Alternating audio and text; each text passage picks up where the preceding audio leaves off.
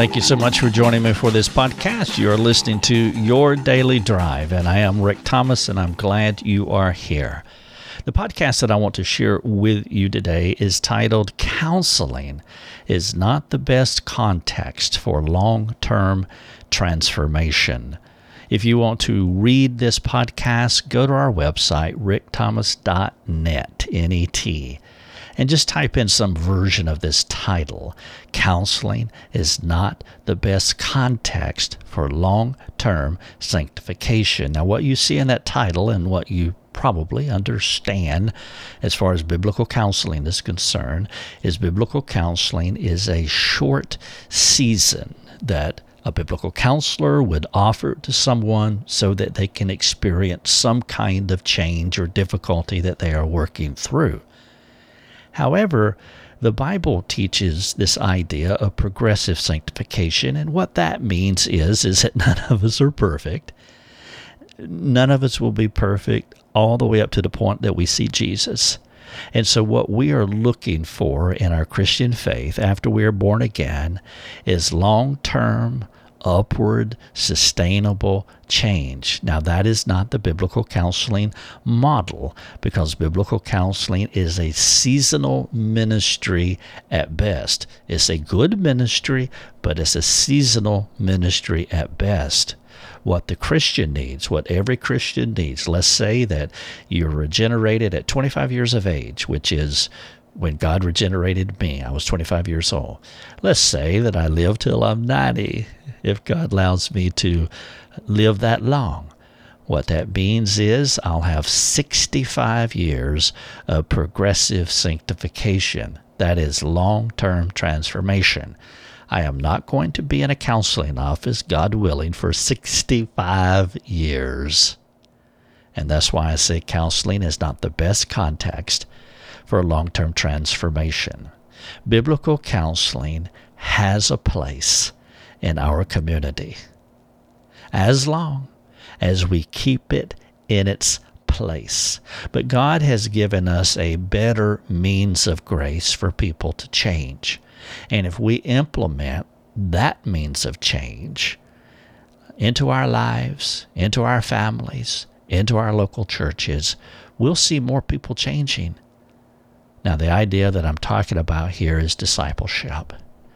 Some people call me a biblical counselor. Now, I am okay with that term regarding my life's work for the most part. I offer biblical advice to people in need. You could say I provide biblical counseling.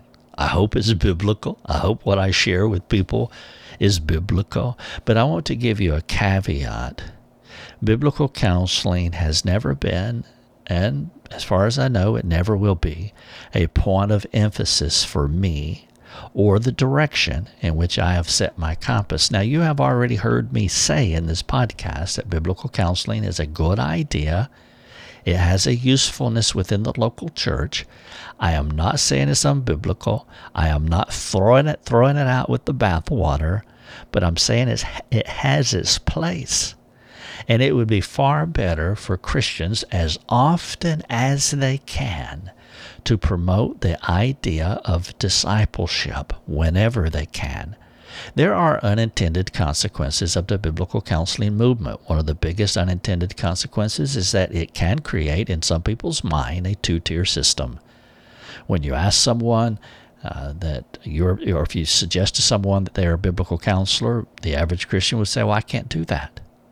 But God has called every Christian to do to do the work of discipleship. That's what the Great Commission is. He did not call us to do biblical counseling. He called us to do discipleship. Now, you could say that biblical counseling and discipleship are synonyms, but this this is important as far as our language is concerned and the message that it conveys because many Christians would tell you straight up that I am not a biblical counselor, that they are not a biblical counselor because they have a cultural idea of what biblical counseling is. Therefore, if you change the language and say that you are a disciple maker, you are a disciple of Christ, you're a follower of Christ, and, and part of your commission is to go out and to make disciples, well, then the point is not arguable anymore then they would be interested to learn how to do the work of discipleship.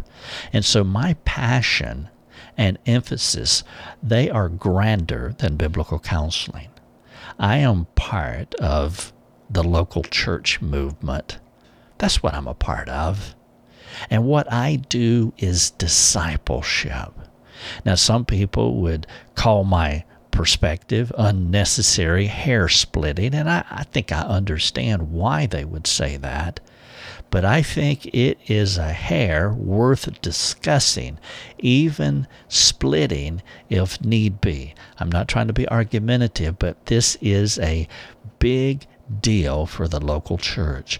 We are called to do discipleship and to do it well. And we need to be equipping every believer in this idea of discipleship. Now, I understand the purpose of biblical counseling. And believe it or not, I appreciate its rise in popularity within many local churches. In some ways, I am a fan of biblical counseling, but on its best day, it is still the tail and not the dog when it comes to New Testament soul care strategies. My affection is for the dog, metaphorically speaking, which in the grander scheme of things is the local church. For t- not a counseling office, but the local church. And for two millennia, we have called the process of sanctification discipleship.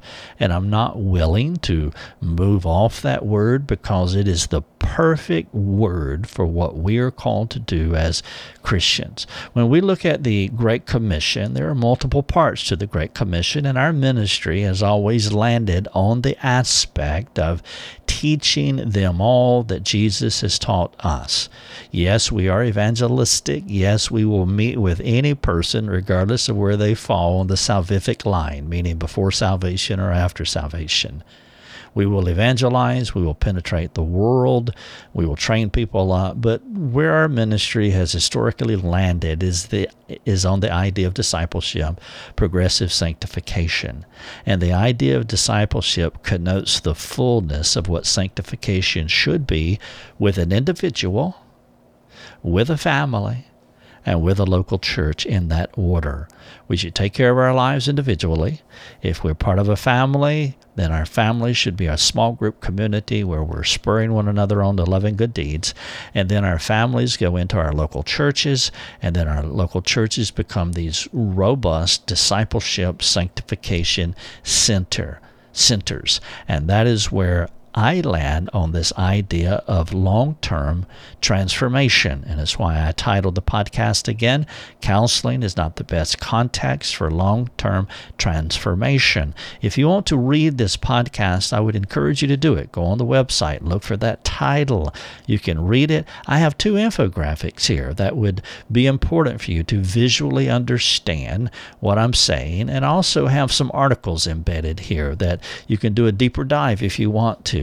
Our website is a sanctification center, it is a discipleship center where any individual can come. As long as you have access to the internet, you can enter into our sanctification center and you can find resources, whether they're audio resources like this podcast that you're listening to, uh, written resources like the article that I'm sharing with you.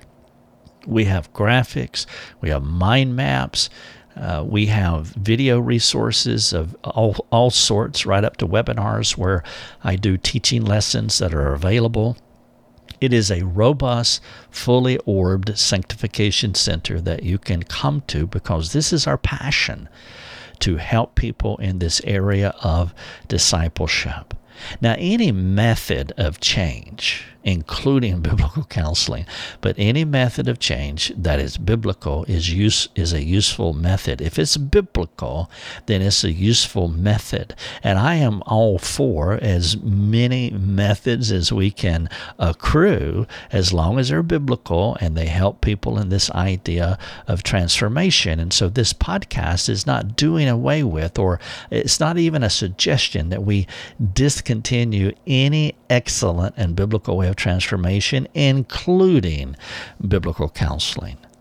Biblical counseling is one of those beautiful means of grace that the Lord gave to His church. Now, in this infographic, I have actually listed several methods of change for your consideration, and I put them in a an order of priority from lowest to highest. Let me share these with you. On the lowest, and this is subjective, is arguable, I understand, uh, but for the sake of conversation, the lowest as far as a method of change are books. And then on top of books, I have programs. And then I have Bible studies. Uh, then I've listed community, one to one care, gender groups, counseling, group life, and then the family. I would see the family as the primary context for change because that is the one place where we are together for an extended period of time in a 24 7 context, even better than the church. Because the church, as far as a local body is concerned, you can duck in and duck out of. You can uh, have uh, partial connectivity with the local church, but where you interact on a daily basis is your family. And so your family, which consists of a husband and wife, if you're a husband and a wife, or a dad and a child, or a mom and a child, uh, if you're two people within the family, that is a family. And so your family becomes the primary context for transformation uh, to take place. And of course, the family, in my view, would be the top of the food chain as far as sanctification is concerned. I have books, programs, and Bible study at the bottom as far as methods of change. Now, the reason that I have books, programs, and Bible studies at the lower end of the food chain is because they're more foundational than transformative, really. They're not necessarily interactive and they're more about gaining knowledge. There is much to glean and there's much benefit from robust Christian literature. Every Christian reads books. Every Christian reads the Bible, of course. And every Christian should read their Bible and they should read books. Every Christian should participate in various church programs. And of course, Bible studies they are critical to our growth. And so there's much to glean and to benefit from Christian literature, church programs, and Bible studies. And I know that you have benefited from these things as far as a means of sanctification is concerned. But when it comes to the whole process of sanctification, there are better ways for transformation than just reading books just participating in programs or Bible study. Now the reason for that is is because sanctification, if you break it down into its simplest form, it's two principal parts. Knowledge and application. If you want to mature in Christ, you need both of these parts. You need the acquisition of knowledge. You need means for acquiring knowledge. Now, that's what books will do for you. That's obviously what Bible studies will do for you. That is what church programs will do for you.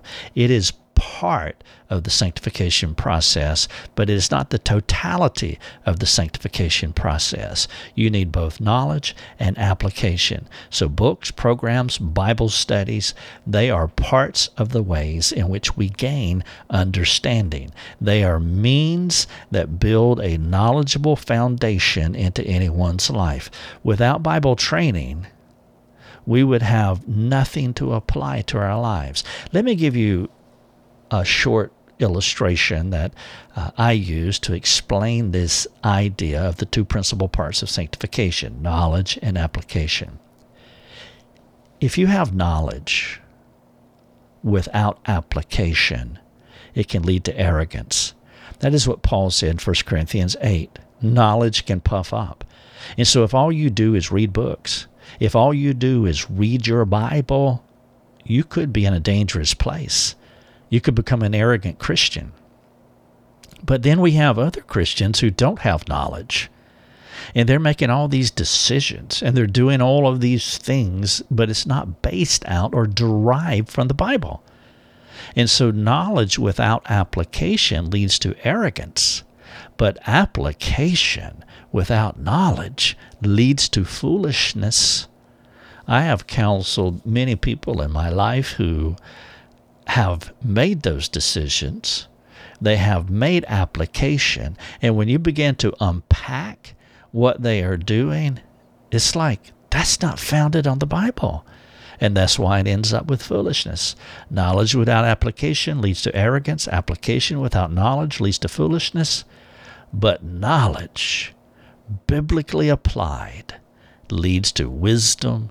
It leads to Christian maturity. And that's why I said that we have two principal parts when it comes uh, to this idea of maturing into faith being wise and that is knowledge and application. That's also why I said books, programs, and Bible studies. They are foundational, they are critical, they are basic, but you need more than theology. You need context in which you can apply your theology to your life, and that is called progressive sanctification. If you're doing both of these things, you're reading books, you're studying your Bible, you're learning from programs, let's say, if you're doing that, and then you are in a place where you can apply all that information, then you're in the best possible place for progressive sanctification to happen. Now, the most effective means for sanctification to take place is in a loving group of Christ like disciple makers. I've already said that your family is the best group a husband and a wife, a husband, wife, and a child or children, a dad and a, a, child, or a mom and a child, however that breaks out. But that is your family, and that is the best group. That's the best community for you to be a Christ like disciple maker. And if your family is studying God's Word, learning from God's Word through whatever the means are available, whether it's Bible studies or programs within your church or reading other Christian literature, you're in a very good spot and you're in the best place for long term effectual change. Now, the local church obviously would come second, it would come after the family. Now the reason for that is is because you can weave in and out of a local church. You don't have 24/7 connectivity to your local church, but you do with your family. You can't really get get away you can't really get away from your family, and that's a good thing. That's a very good thing. And it allows you to work on so much. And the local church is where these families grow and mature together. Now, because these kinds of sanctification groups are few and far between, meaning families who are truly Christ like disciple makers, where the husband and wife are iron sharpening iron, and the children and the parents are iron sharpening iron. And because local churches can be weak and anemic, other things have cropped up within our culture to to take the place of what families should be doing and what local churches should be doing. For example, my ministry this parachurch organization and other parachurch ministries. That is why biblical counseling is, is so strong within certain parts of our Christian culture. Now, there is unintended consequences to this and there are liabilities with them. And it is unfortunate because it can, as I've already stated, take away from the local church, take away from the fabric of the family as far as a discipleship community. That's not what I desire with our parachurch ministry, and I know is not what Jay Adams desired in the late 60s when he wrote Competent to Counsel. What he was doing was trying to reclaim this idea of counseling from our culture so he wrote this wonderful book that uh, I don't know, zillions of people have read, and he was making a strong case for discipleship within the local church. This necessity for our families and for the local church to do soul care well is why I prefer to call what I do discipleship rather than biblical counseling. I don't want to do anything that that smacks of or connotes this idea of a two-tier system.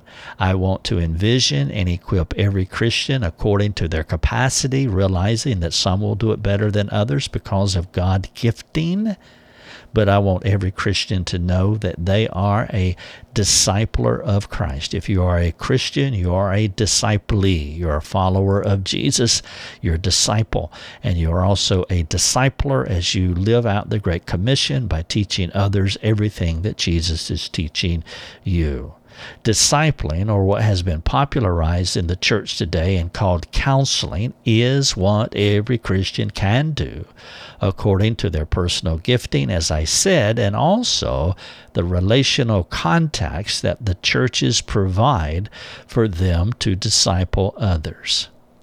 Now, in these two graphics, I lay this out. I'm not going to walk out these two graphics in their entirety, but I would love for you if you can go to this article on our website. Counseling is not the best context for long term sanctification you can look at these two graphics and it would help you to understand in a more effectual way what I'm trying to communicate here through this podcast. But the perspective that I'm communicating is is that sanctification is the job for every believer. Unfortunately, because of weaknesses in our family, weaknesses in our local churches, things like our membership, our supporting member site, uh, becomes a means of grace that people use. And I, and I don't want to, it's not my intent here to run anybody off. I'm glad for every person that God has brought to our ministry. I'm glad for all the folks that support our ministry. But all of them know, if they've listened for any amount of time, they know that our heart's desire is is not to pull away from the local church but to make a strong case for the local church as i like to say that all roads from this ministry lead from us and to the local church. So when people come to us at some point in the process, as we continue to care for them, we want to make that case and we want to help them to get inside of a local church so they can be contextualized there so that they can learn and grow and mature within that context, and so that they can also have all the resources they need to be disciple makers. Now, within the local church, there are many opportunities like men's groups, gender groups, women's groups. You have all kinds of one to one meetings. You have the opportunity of doing life together doing life together gives you the opportunity to live life as it is happening today, right now. You know, there is a difference between hearing how a man treats his wife in a counseling session versus living with a man who treats his wife poorly. I can't overemphasize that point. I have heard so often in an artificial context, which is a counseling session. A counseling office is a constructed, artificial context where people come from their world, their milieu, and they come to this context to share what is happening or what has happened in their life. And so they would say that, uh, well, this is what he did, uh, this is how he reacted when I did whatever. Well, that's okay, but it's not nearly as good as observing a person who is doing that live real time. No matter how much you think you know someone, there is no replacement for living with them.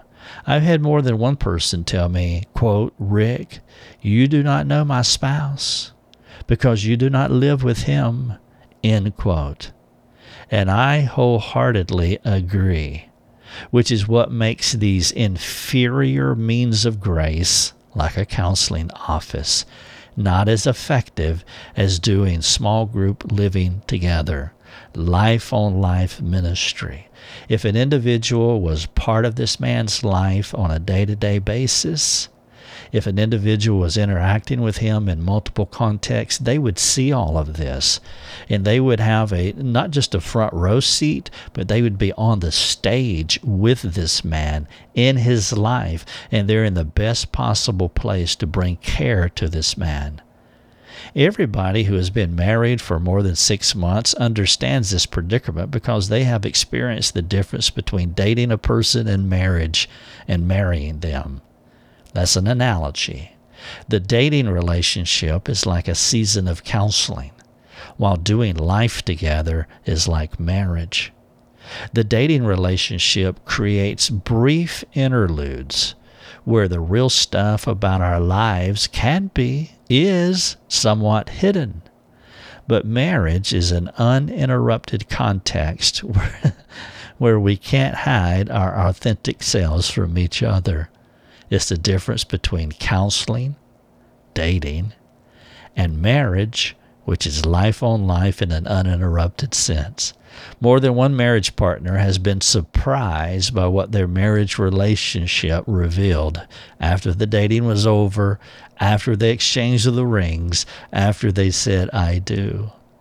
Small group life or doing life together is not the same as marriage, but is but you can see that it's it's closer as far as doing life together, and it gives you more opportunities to truly learn a person or to learn a couple is far more significant because of all the possible context that you have to engage each other. Let me list a few contexts of doing life together. You go on vacations together. You can email and text each other. You can talk on the phone. You can have social gatherings, corporate meetings like your local church. You can provide meals for each other, eat together, of course. You can get together as couples. You can do child care for each other. You can pray for each other. You can meet in small groups. If you're doing all of these things together with each other, which is what I mean by doing life together, that is a hundred times better than going to a counseling office and receiving biblical counseling. I began leading our last small group that we attended on July the 4th, 2010. We led that group for four years. For the most part, we met every Sunday evening for two hours. That was how we met. And Lucia and I also met with each couple monthly, usually on a Thursday night. And I met with each man in our small group once a month, usually either on the morning time or on the at lunchtime, depending on the on the man's schedule. We went on vacations together. We shopped together. Not all of us went on vacation together at one time, but various members of the group. We went shopping together. We worked out together. We helped each other move. We celebrated birthdays. We blew up Christmas trees with fireworks. And I won't get into all of that, but that was a lot of fun. There are some of the things that I've never, these are the things I've just listed here, I've never done with counselees because the counseling process is a restrictive artificial environment that happens outside of real life situations. All of the people in our small group have sinned against each other, and I have led the charge, sadly. We've hurt each other's feelings. We offended one another, got mad at each other, as well as cried together and prayed together and encouraged each other we experience the full range of life's joys and challenges in our small group. When we came together to meet, we, we talked about our lives or the Sunday sermon or both. Our meetings were pneumatic more than structured, though the theme never changed. We come together to help each other mature in our sanctification, and we did not deviate from this purpose, no matter how imperfect we were. During our small group time, I typically sent questions to our small group for discussions. Now, I have listed an email that I sent to our small group, and I'm not going to read it in its entirety, but it's here in this article, and I would encourage you to read it, and it will give you an idea of how we did life together and how we communicated with each other. But the point is, is that that context, as far as iron sharpening iron and stirring one another up to loving good works, is far superior. And though some local churches struggle to provide this kind of intentional care, there are ways today to receive care. And it might not be the most effective care, but it is biblical help and it's available to you. And so, what I want you to do is to continue to seek the means of grace that God has given you. Don't stop receiving help from where you're receiving biblical help. But I want you to think about what I said in this podcast, and I want you to strive to make your families and your local churches better sanctification context because those two contexts are the best places for long term transformation to happen. Your Daily Drive is a production of rickthomas.net, a global community that is seeking to live more productive and inspiring lives. If you'd like to learn more about our community, please go to rickthomas.net. rickthomas.net.